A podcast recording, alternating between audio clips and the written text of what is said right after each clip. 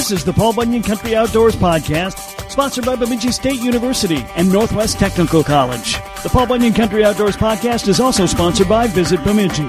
Paul Bunyan Country Outdoors covers the lakes, woods, trails, wildlife, and anything else going on outdoors in Paul Bunyan's playground.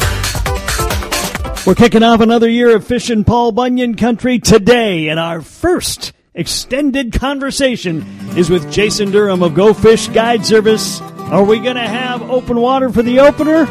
We'll get his thoughts on that and a ton of other great stuff next. My fishing keys, tackle box in my hand. Gonna cast a few lines with my toes in the sand. Pulling in a big catch makes me feel like a man. But the wife, she just don't understand. I love walleye, and bass. And if you don't like fishing, you can kiss my four stroke right in the back. Cause the fishes all tremble at the thought of me when I'm fishing Paul Bunyan Country. This is the Paul Bunyan Country Outdoors Podcast, sponsored in part by Bemidji State University. You can pursue your passions with a world class education in the heart of Minnesota's Northwoods. The drive to acquire deeper knowledge and develop greater wisdom is already in your nature. So join us on the shores of Lake Bemidji. Minnesota's premier Northwoods University can help you make the world a better place than you found it. Learn more at bemidjistate.edu and schedule a tour today. bemidjistate.edu. This is Bro reminding you that the coolest people are on Fishing Paul Bunyan Country and Kevin Jackson too. Well, time to check in with Jason Durham of Go Fish Guide Service. We're getting close, I think, to soft water season. Uh, uh, Jason, this is going to air next week, probably Monday or Tuesday. We're talking on a, on a Monday. Uh, and you just yesterday uh, w- pointed out that you're done with ice fishing now. I am completely done. you know, I actually took my snowmobile out, which for a lot of people they're just so surprised. But there's one lake in our area that's at a lower elevation, and the ice stays, you know, consistent out there for a longer period of time. So I was able to get out on the snowmobile, but that shoreline ice, you know, that's pulling out fast. And my preference is not only to be able to get out onto the lake, but to be able to get back off of the lake. And that's where the challenge lies right now. You know, when you get to that late part of the season, a lot of times people will put out even planks to get onto the to the ice. And you can get out there early in the morning when it's cool, but the conditions change so rapidly and it's common to get wet up to your hips on the way back in. So I just I I don't really want to do that anymore. Well, I think a lot of people were planning to be in their boats by now. Oh, for sure. I mean, we should be. I have I have guide trips lined up uh, coming up even before opener for some some spring panfish, and you know I don't know if we're going to be able to do it or not. We're just going to have to wait and see. Mother Nature's in charge here. She is indeed, and I, you know, I remember when the governor's opener was in the Park Rapids area, and you were, uh, you know, in the thick of that, and it kind of ended up being the same thing. You didn't really have a lot of open water for the governor. Gosh, we're looking at the 10 year anniversary of that. I'm, I'm surprised you remember it at your age. Figured out Oh, something wow. from 10 years ago. Uh, and, and at my age too, Tim. But yeah, that was a, a very interesting event because we had the latest ice out that we had ever had. And there were a lot of challenges. We were supposed to be out on Fishhook Lake with Governor Dayton, and that was not a possibility because there was still so much ice. And I tell you what, if everybody knew the backstory behind that event, they'd be just amazed um, at everything that, that went into it. Not only the organization, but from my personal standpoint and from a mental standpoint of everybody approaching me, everywhere that I went, people would say, "Well, you're going to get the governor a walleye this year, right?" He had never caught a walleye on the opener ever. and and I am presented with the absolute worst conditions you could ever imagine. and and we pulled it off. We got him a walleye, and it was an absolute miracle. Where did you get said walleye? Well, you know that's a story that I I don't tell many people. I keep it very private. But I will say this: it was in one of the few places that there was open water in our area. And the funny thing is, I had taken his. It, it was obvious. It was in a stream, Okay. and it was an ar- area where the walleyes would come up annually to spawn. And we went there in the afternoon. I had to take his whole security crew there just to check things out, make sure there was no funny business going on. And and one of his security guys had actually staked out that area for two nights previous with a conservation officer just to make sure that everything was okay. And we went there in the afternoon, the the day of, so it was Friday, Friday afternoon. And we pull up on this spot and we look over into this this flowing water and it is shore to shore walleyes. It is just packed with fish. And I remember seeing two nor or three northern side by side by side that were right up against the bank that were all over 30 inches. And I said, he's going to cast his line in at 12:01 a.m. By 12:02, he's going to have a fish. Well, we had a cold front that came in, and it arrived much earlier than it was supposed to. And when I say cold front, I'm talking about 30 miles an hour or 30 mile an hour winds, snow, 30 mile an hour wind, uh, uh, 30 degrees. Ugh. I'm getting so worked up over this because it was so frustrating. And we go out to the spot, and Dennis McAdams, who was taking the lieutenant governor, was with me. And we start looking through the water, and there's nothing there. Everything has left with this cold front. And I mean, ultimately, it ended up, we broke, me personally with the governor, we broke seven, uh, seven lines. Um, and we're only fishing for an hour. Most of them broke in the trees behind us on casts. Um, it ended up with me tearing all the ligaments in my left ankle. I stayed up for uh, 43 hours straight Wow. after the after the weekend, and it it was a lot. It was a lot. But here's here's the positive: is that this year, I think, I truly think that we're going to have some open water. You think so? I do. I do. I believe this in my heart. And you know what? If you are a negative Nelly, you say, "Oh, there's no way this is going to happen." That's we got to keep the faith. we got to keep the faith. It's like Vikings fans. You don't start the season going, "We're never going to win." You go, "There's a possibility." You're a better Viking fan than I am. I'm not. Even, I don't even follow sports at all. Kev, I'm always out in the boat fishing. I don't have time for sports. oh, you're you're you're mentally healthier. I'll, I'll tell you that right now. I I find it hard to believe we're going to have open water, but gosh, I, I hope you're right. Well, I know that some of these bigger bodies of water are really going to struggle in this situation. And of course, the further no- north you go, the, the worse off they're going to be. Looking at the forecast, it's not looking great. I mean, I'm not seeing a lot of 60 degree days or anything like that. But the positive, we're not getting below freezing uh, in the nighttime temperatures. So, you know, there's a chance. And, you know, worst case scenario, maybe we'll be able to hit some of these smaller lakes. Maybe it won't be walleyes that people are targeting. There might be more anglers chasing panfish, and that's okay too. Yeah. Oh yeah. Yeah. I mean, it's. I think people would just if they could find a patch of water, they would be just thrilled. Well, I go down to South Dakota with some college buddies at the end of March every year, and, or sorry, the end of April every year. And we're pushing it in terms of open water down there. But once we get down there and all the guys get together, it doesn't matter even if we get out in the boat. It's, it's that communal time together and catching up. That's the fun part of it. So Yeah. the, the fishing comes secondary. I know everybody wants to get out there and, and catch some fish. We're going to have chances to do that, whether it happens on opener or the weekend after. Maybe not until June. We'll have to wait and see. Yeah. yeah, we'll have to wait and see. Um, how thick was it out there for you where when where you were fishing yesterday? Uh, actually, there was 19 inches of ice. But Okay. the problem is, 19 inches of ice right now is not the same as 19 inches of ice in January because you get that, that runoff, the melt, the snow starts melting on the surface, and the water has to go somewhere. So it starts to make the ice very porous. I know there were certain areas that I drilled that the auger went through in like three or four seconds, and it was columns of ice coming up and that starts to get dangerous when it's brittle. But again, it's it's that shoreline that is the biggest challenge for sure. Yeah. There couldn't have been too many people out there. Uh, I saw four other people that came and two other groups that walked out. Uh, we took a different entry point. Um, but even travel out on the ice was difficult because with that last snow that we got, boy, there's a lot of slush, a lot of water. The conditions changed so much. Driving the snowmobile back in, the track would try to uh, slide sideways. I actually got my snowmobile stuck twice, and hmm. and that was because of so much slush in the track and everything. It was just a total different environment that you'd see during other periods of the year.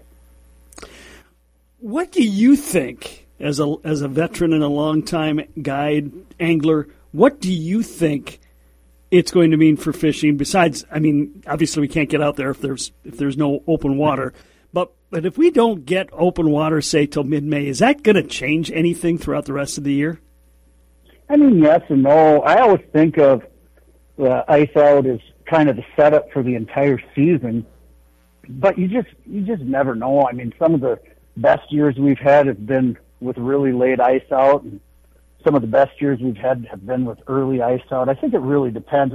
Mostly, it, it depends on the body of water. With so many around in the North Country here, that you know you could go to one lake and it's really had an off year um, based on forage or, or year classes that are available of various species of fish.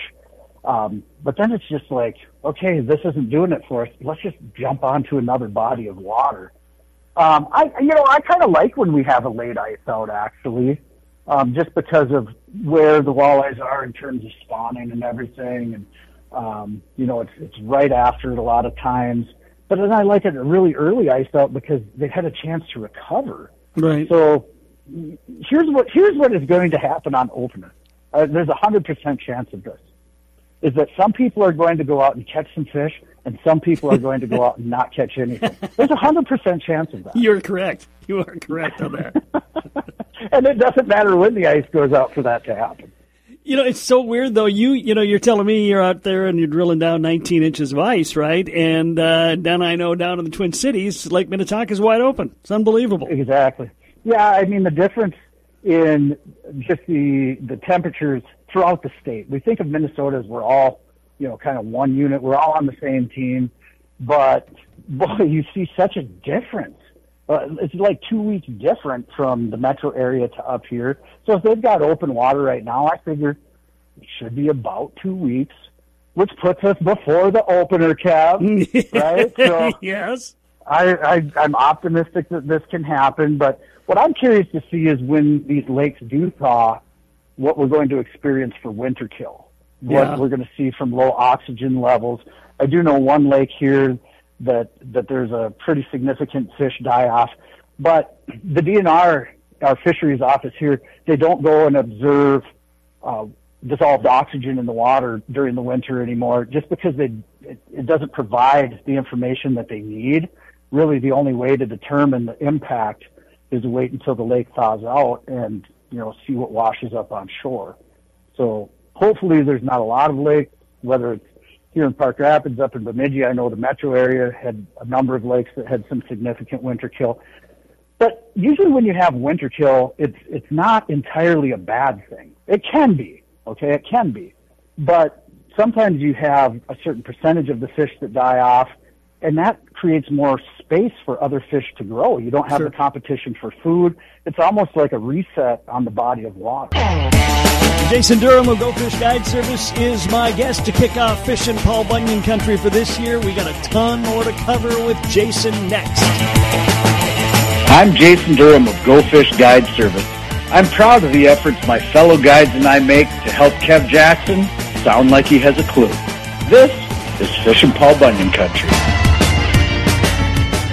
Hi, this is Dick Beardsley, Bemidji Area Fishing Guide. I'd like to invite you to come to our beautiful town of Bemidji. We've got over 400 lakes in our area teeming with walleye, pike, muskie, bass, and panfish. We're the gateway to the Chippewa National Forest. We've got miles upon miles of biking and hiking trails. Paul Bunyan and Babe the Blue Ox. Fine shops and eateries in downtown Bemidji. Headwaters of the mighty Mississippi at Itasca State Park. Beautiful resorts, hotels, and bed and breakfasts. Visit Bemidji one step further. I'm Bruce Dean, and this is Fishing Paul Bunyan Country. Kicking off the year with Jason Durham of Go Fish Guide Service. Jason, as you look around the winter season in the in the Park Rapids area, How did things look? I mean, I know it was tough for, for a lot of people to get out on the lakes over the course of the winter, but was there good abundant fishing out there? Did you see anything underneath the ice that had you concerned, or was it, or, or, or were things good? You know, I think things were were good. I, I didn't really see anything that was concerning per se, uh, except for you know I was thinking about Portage Lake, which is north of Park Rapids. And Portage is an interesting lake because it it suffered uh, winter kill numerous times in the past. It seems like it gets to a point where the fish are, are starting to get really, really nice, big bluegills, nice crappies, even walleyes in there. Um, and we're to that point, and, and that's going to have some die off. Just reports from anglers that putting cameras down and seeing fish dead on the bottom of the lake through the ice, which means that those fish have died. They floated up beneath the ice, and then they've decayed enough that their air bladder lets the, the gases out, so then they can drop back down to the bottom. So they had you know, been dead for, for quite a while out mm-hmm. there. So we're going to see an impact on that lake. But otherwise, in terms of the ice fishing, I thought we had a great season overall. Um, I still get frustrated with just lake access that even though you could get around anywhere you wanted on the lake, getting to the lake is still one of our biggest challenges. And I, I would love to see something change like that. I know uh, I, I'm trying to think of what state it was in. If it was, it might have been Wisconsin where there was a program pairing with the DNR and local agencies trying to plow out public accesses, for instance. And that would be a really nice thing for anglers around here because ice fishing becomes a way of life for a lot of people in the North Country. And we do a ton to provide access in the open water seasons. And I really feel like we should be making that same effort for ice fishing. Yeah, I, I, I agree. I mean, it's a very very popular activity now. It's a great family activity. P- families camp on on the ice now if they can get there. So um, I think the demand is there. That's for sure. Absolutely, and if we look at it from a tourism standpoint, our entire area thrives on tourism, and it helps all the businesses. We have people coming to town. It's a good thing, and I know anglers sometimes can get a little territorial of their lakes and say, "Oh, we need to get the tourists out of here." No, Ted, let me ask you this: Do you like cheese? Yes. Okay. So when you go down to the local grocery store, there's that cheese case that has all the fancy cheeses, and there's got to be what 25 different types of cheese that you can purchase. Mm-hmm. Well, if we don't have the tourists come, we don't have that same availability of your fancy cheeses. If we don't have people that are coming here the grocery store is not going to sell it, and now you're just getting Kraft singles. so let's look at the positive attributes of tourism, and that is that I really love cheese. you know, it's that economic mind of yours that, that just never ceases to amaze me. Um, well, and our lakes, our lakes really can handle the impact uh, for the most part. I mean, obviously, we don't want to have over harvest or anything like that. But I think if people actually looked at what others keep on on a lot of our lakes, I mean, obviously there's some exceptions, but on a lot of our lakes, when people go out, they're not keeping that many fish, which is good. I mean, part of that falls back on the education that's been given over the years that catch and release is, is relied upon a, lot heavier than it used to be. And people are just more aware of, of putting fish back and not, not taking more than they need.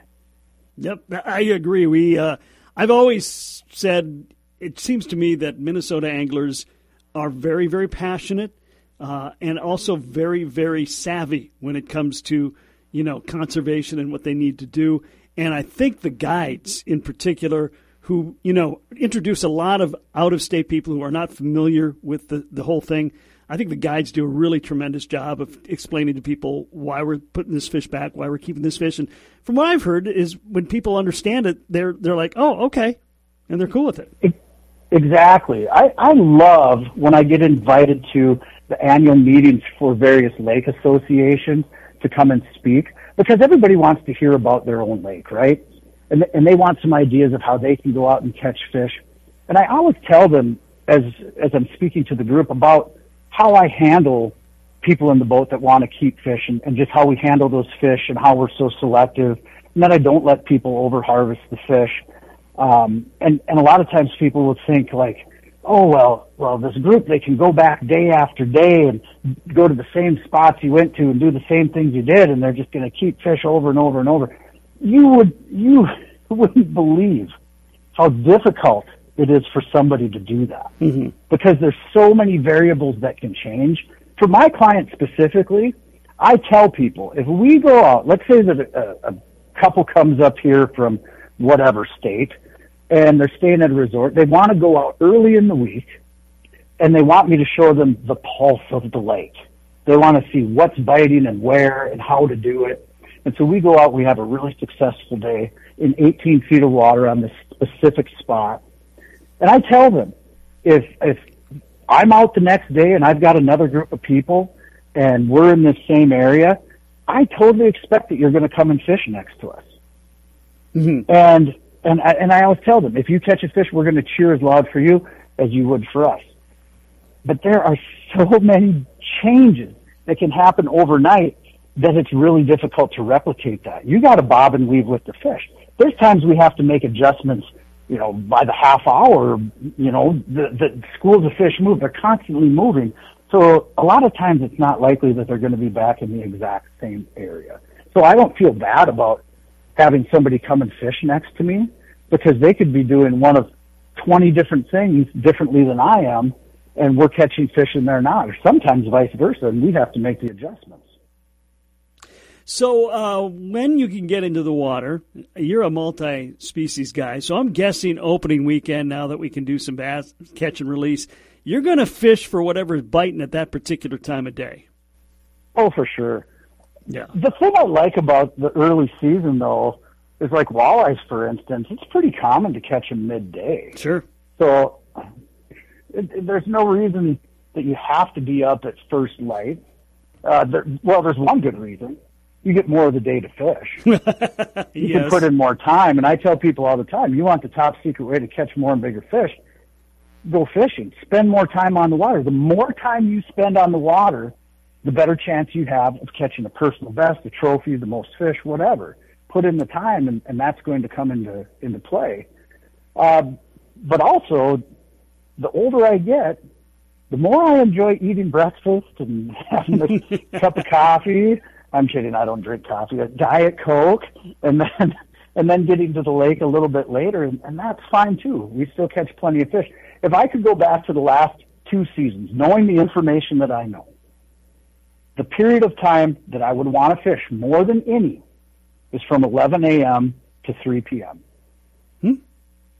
Okay. And I think that's a that surprises a lot of people. They think, oh, we want to we want to get out early in the morning, or we want to fish right at dusk as that sun's going down. But that afternoon bite over the last two seasons has been so solid, the most consistent, the most activity, and it doesn't matter what species we're chasing. Even those walleyes that people say, oh, they're so light sensitive, they won't bite during the day. We catch a lot of walleyes in the middle of the day. When that uh, and and that is because you are a very innovative angler, and you'll you'll fish a lot of places that most people say walleyes aren't there. Well, not always. But sometimes, Not always. but but sometimes, yeah, we do, and and we'll take different approaches to it that you know aren't typical uh, for what a lot of people grew up doing. I mean, the jig and minnow around the opener is a classic bait. I mean, that is something that people gravitate towards. If you can find shiners, oh my gosh, you've got the perfect setup, right? Mhm. But there are a lot of different ways to approach early season walleyes. You know, I love throwing a swim bait. There, there's, it is so much fun when you're throwing a soft swim bait on braided line up in shallow water and you feel that fish just rock that bait. I mean, it's like bass fishing for walleyes. And clients love that too because there's no doubt when you get a bite. It's not like having a, a perch come up and grab the tail of your minnow or you know whatever live bait you've got on a leech. Uh, so that's a lot of fun. And then of course crankbaits. A lot of people overlook crankbaits in the early season. Jerkbaits are great up shallow. Um, rattle baits. I love I love casting crankbaits. Yeah, Uh, a lot of times people they'll, they'll think that well if you're using a crankbait you have to troll it. Well, no, definitely not. It, it's advantageous to keep that bait in the water when you're trolling, but when you're up in that shallow water, you're disrupting a lot when you're moving the boat through there first. So yeah, don't be hesitant at all to take out a, a jerk bait or a, a rattle bait and whip that thing as far as you can and even up into really shallow water. Those fish come up into shallow water to spawn. They come up there because there's a lot of forage. It's where they live. Get your bait there. Speaking of bait, what are you hearing about live bait this year? We had a heck of a tough year last year. Yeah, so talking to some of the bait suppliers and trappers, it's getting more challenging every year. And we've seen what's happened to our northern friends up in Canada and their limits with, with live bait, limitations with live bait. I don't know what's in the future for Minnesota. Could it be that eventually we don't allow live bait too? I don't know. Um, in terms of getting it for this year, I've heard that it, that it'll be a little bit more challenging, but part of that challenge in the last few years has been with water levels and with Yep. all the snow we've gotten this year, you know, that looks like it's probably going to be a little more in check. So we'll just have to wait and see. I think a, a lot of bait trappers um, don't see the value in going out and trapping as much as they used to because the costs are so high and there's so much regulation on it. Uh, I would not want to be a bait trapper, I'll tell you that. Boy, they work hard and in conditions that aren't the best, I'll tell you that. so I, I admire and I'm thankful for everyone that does go out there and gathers bait so I can use it. Um, but you're also seeing those bait prices climb so high too that a lot of people think, well, maybe I should go a different route. Maybe I should use a different approach. I think that uh, you know, obviously, uh, one of the key issues is some of the more prolific bait producing waters have AIS now, and, and you can't you can't use that bait. Exactly. Yeah, and that's one of the challenges that the bait trappers are running into. That, of course, we don't want to spread any type of, of disease or anything like that, or any type of aquatic invasive species across bodies of water. And so, you know, again, they, they look at those obstacles and they say, is it worth it? And you're seeing, you know, fewer and fewer people that are going out to trap bait. Yeah, right. Oh, it uh, there's there's just there are a lot of challenges in the area. You know, you talked about uh, you know being able to catch fish middle of the day, walleyes middle of the day. You guys have done a tremendous job in, in the Hubbard County, Nevis Park Rapids area of battling AIS, keeping the lakes clean. You aren't dealing with zebra mussels there yet, I don't think. And we've seen, you know, the change of uh, zebra mussels in a number of lakes that have made it uh, even tougher than it might have normally been to do a midday walleye bite. Yeah, yeah, it's changing entire ecosystems for sure. And here in Hubbard County, we do more boat inspections than any county in the state. You know, we're really on top of it. Uh, at the same time, it's you know, you could easily have AIS introduced into any body of water. Though we have watercraft inspectors there a lot of the time at a lot of our lakes. Uh, it, it just takes one boat. It takes one person to make that mistake and not be diligent about having clean boat, dry boat going into a body of water that can totally change an entire ecosystem. Yep. That's scary. It is. And and yeah, we're we're seeing it firsthand. Um, certainly, they've been seeing it down in the Brainerd Lakes area for a while. And uh, you know, I hear hear from the Cass Lake anglers. You know, it's earlier than ever or later than ever to catch the walleyes. They're, the walleyes are there. It's just it's a whole different way now. Exactly. So, I don't know if I ever told you about the uh, the person I took fishing from France. No. So, this gentleman that that was a dealer for Crestliner boats. I'm I'm a Crestliner pro. He was coming over to uh, tour the factory, and Crestliner asked if I would take him out fishing. So I took him out on Fishhook Lake. We had a great afternoon of fishing. Such an interesting guy. He would write for fishing magazines over in France, and had a television show. He was kind of like the Al Lindner of Europe. Good. You know, this is a cool deal, right? Well, anyway, I was asking him, are there any strange fishing laws in France? And he said, yes. He said, we cannot fish predator fish after dark. And I said, well, what's a predator fish? He said northern pike, zander, which is like an oversized walleye, and carp. And I said, really, carp are a predator fish? And he said, yeah. He said, we're not supposed to fish them after dark, but he said, however, we do that sometimes. that's what, that's why I haven't given you the gentleman's name. he said, sometimes we do that. He said, we don't have a DNR in France. We have uh, police. And the police have a lot bigger things to worry about than a couple guys fishing after dark. But he said you don't want to get caught walking through town carrying fish. So what they would do is they'd catch these big carp and they'd put them in mesh bags and hang them on the the pylons of the pier and then they'd come back the next day and they'd take their fish pictures for the magazines and stuff uh, the next day in daylight. Oh. So anyway, I was asking him, well, what kinds of areas, what kinds of structure are you targeting for these predator fish? And he said, I said, is, is it like brackish water? Is it wood? Is it vegetation? He said, it's the mussel beds. And I said, mussel beds? Like, what kind of mussels? He said, zebra mussels. I said, well, why would the fish be around the zebra mussel beds? And he said, because they eat them. And really? I said, well, how do you, how do you know that these carp are eating the zebra mussels? And he said, easy, because when we put them in the mesh bags and leave them overnight, we come back the next day and the bag is filled with these shells that the fish has expunged overnight. Huh. So you see some of this adaptation, and I've heard in different areas too where smallmouth bass will do that.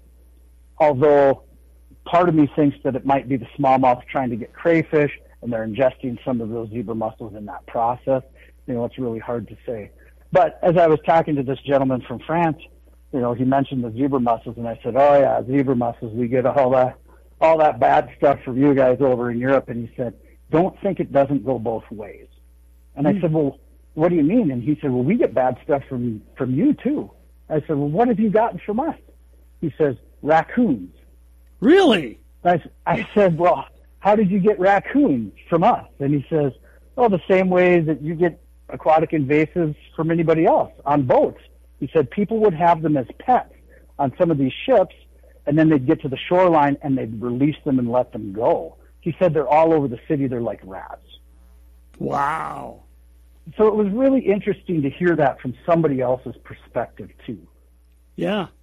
Well, that's that's a that's an interesting perspective because we all tend to be really, you know, egocentric. So it's Yeah, kind of kind of good to hear that other perspective for sure. Wow. I totally agree. Here's one thing that is not going to happen this summer, or probably any summer after this, Kev. I am not going to have any raccoons in my boat. That's one aquatic invasive I can guarantee you I'm not going to harbor. You heard it here on Go Fish, uh, Go Fish Guide Service will not have raccoons in the boat. We put it on, we put it on the website. No raccoon, guaranteed. He's raccoon free. He's Jason Durham of Go Fish Guide Service, and we'll wrap it up next. Hey, I'm Jason Rylander, the Jason that can grow a beard like a grown-up. And this is Fishin' Paul Bunyan Country. If you're ready to write the next chapter of your life and love the outdoors, Northwest Technical College might be the perfect fit. Northwest Technical College in Bemidji has state of the art technical education and six career paths in the heart of the Northwoods automotive, building trades, business, health, childcare, and manufacturing technology. We're surrounded by more than 400 lakes and acres and acres of forests. You can be fishing, you can be hunting, and you can be plotting the course of your life all at the same place. The shortest path to your dream job begins at Northwest Technical College, Bemidji's Technical College. Learn more today. Visit ntcmn.edu.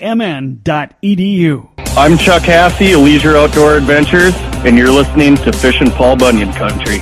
We are wrapping it up with Jason Durham of Go Fish Guide Service. What do you think? What uh, what what what should we be doing to get ready for uh, fishing? Even though we can't, uh, you know, put the boat in the water.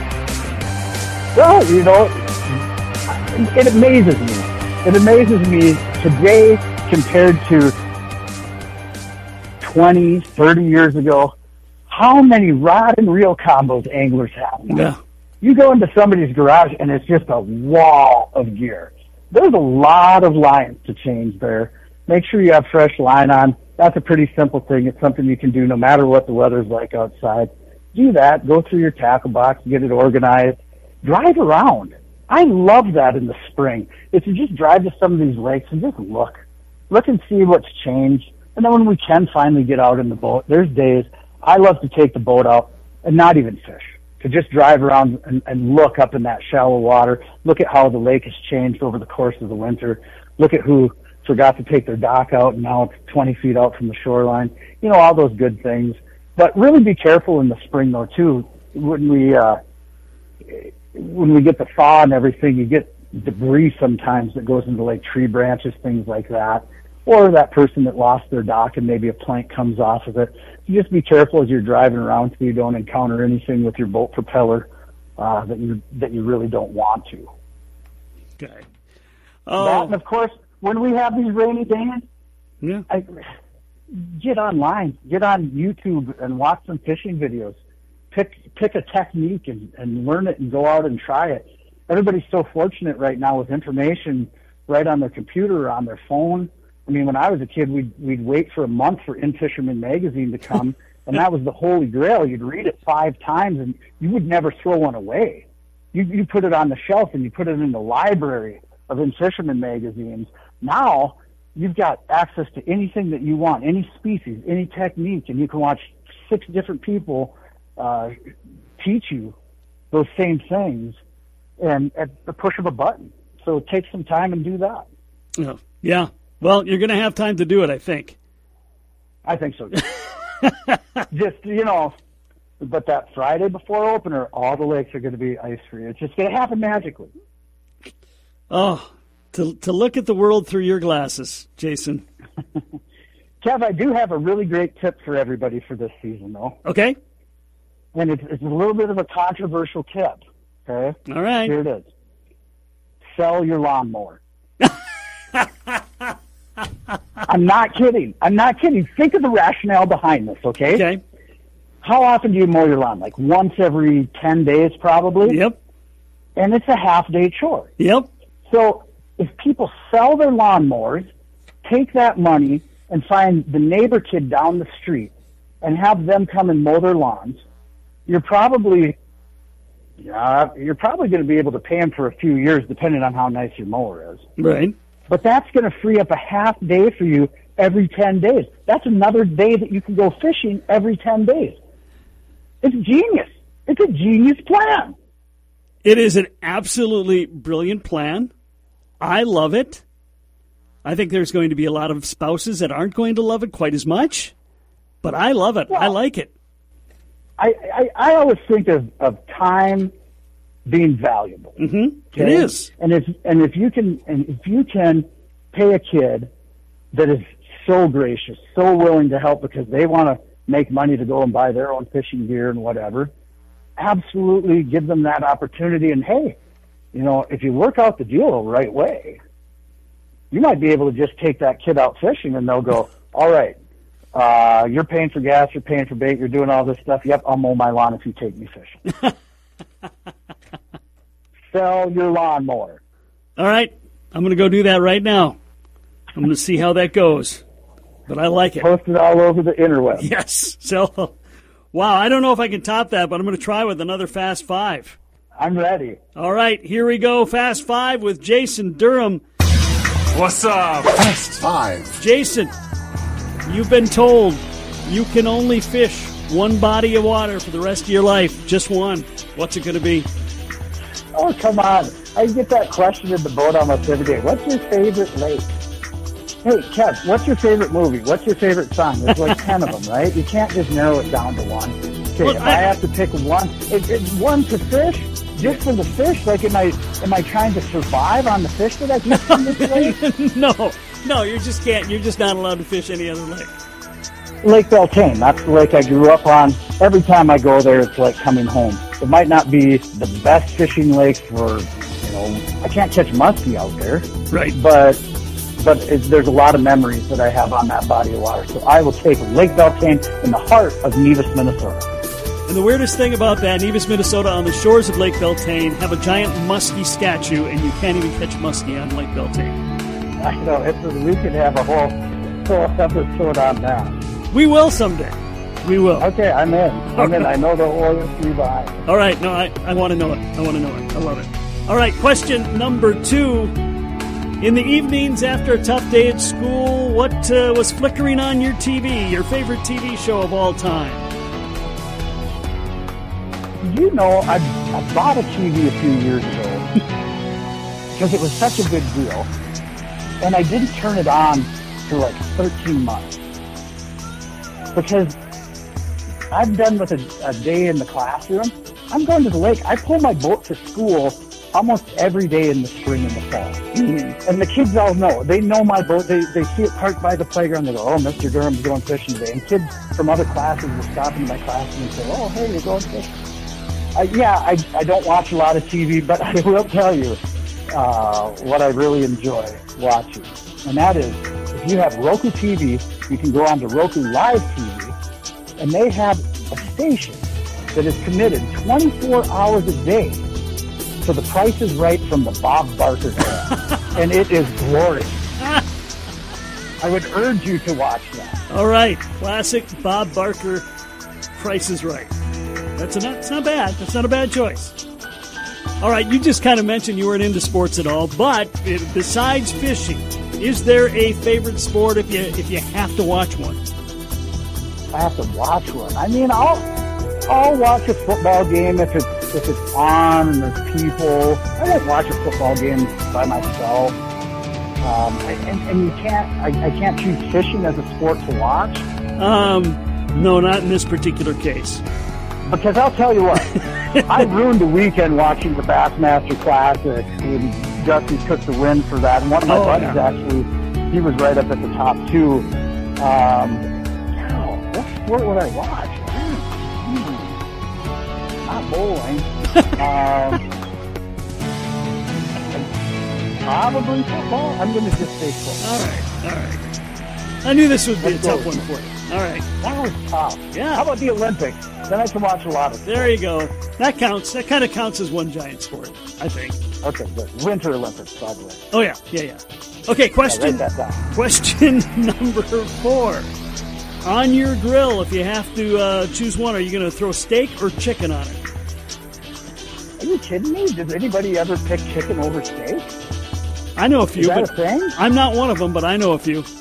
Oh no, it's steak. It's steak. It's steak. Yeah. All right. Question number five. What is? By the way, the steak has to have grilled asparagus with it, and probably some mushrooms, because that's really enjoyable. And the asparagus, then a couple hours later, you remember that you ate it. That's always the problem with asparagus. It's, always, it's a good reminder. It's like, oh, that was a really good steak. with. Question number five. When you're cooking fish, what's your favorite way to cook fish? Oh, I, you know, the, the classic breaded fried fish is great. I do love to just saute fish and garlic, butter, salt, and pepper. I mean, that's fantastic. I, I've had fish so many different ways. I actually don't eat a lot of fish, which surprises people. Oh, you're a fishing guy. You're out there every day. I hardly ever keep fish for myself to eat. Um, I honestly, I don't know the last time I've kept a fish for me to eat personally. So my favorite way to prepare fish is however somebody else does it. When when the neighbors are having a fish fry and I can show up and they've cooked the fish and then they also clean up the mess afterwards. So that's my favorite way. That, you know what? I can't argue with that. I'll let their kitchen smell like oil for four days afterwards instead of mine. Well, listen, if we're going to go out fishing, are you booked for the summer already, or can you get somebody in? Nah, I'm not booked for the summer. I do book up eventually, uh, but it usually happens like two weeks in advance. So I'll tell people if you're coming up for vacation, uh, if you reach out a few weeks ahead of time, you're probably going to get a spot on my calendar. But if you wait until the week that you're here, uh, it's probably not going to happen. However, I do have some other great, great guides that work with me in this area. They don't work for me. We just work in conjunction. So we can make sure you get out on the lake. But if people want to schedule a trip, you can always find me on my cell phone, which is area code 218-252-2278. You can find me Well, if we are getting ready for some soft water fishing, is it too late to get a trip with uh, Jason Durham and Go Fish Guide Service? Nah, as long as you reach out a few weeks in advance, we can usually get you on the schedule. I do book up eventually, but the great thing is I work with several other wonderful guides here in the Park Rapids area, so we'll make sure that you get out on the water. You can find me on my cell phone always, area code 218-252-2278. You can call or text. Uh, you can find me on social media, Facebook or Instagram, just under Jason Durham. And of course, you can find me on my website, which is go-fish-guides.com, or to keep it simple, just Google Park Rapids Area Fishing Guides, and my website's going to pop up right away. He is Jason Durham of Go Fish Guide Service, one of the great friends of the show. Jason, great to have you on again today. Thank you so much. Thanks for having me, Kevin, and good luck to everybody. Crossing my fingers for open water for the opener of walleye season. F-I-S-H-I-I-N Country.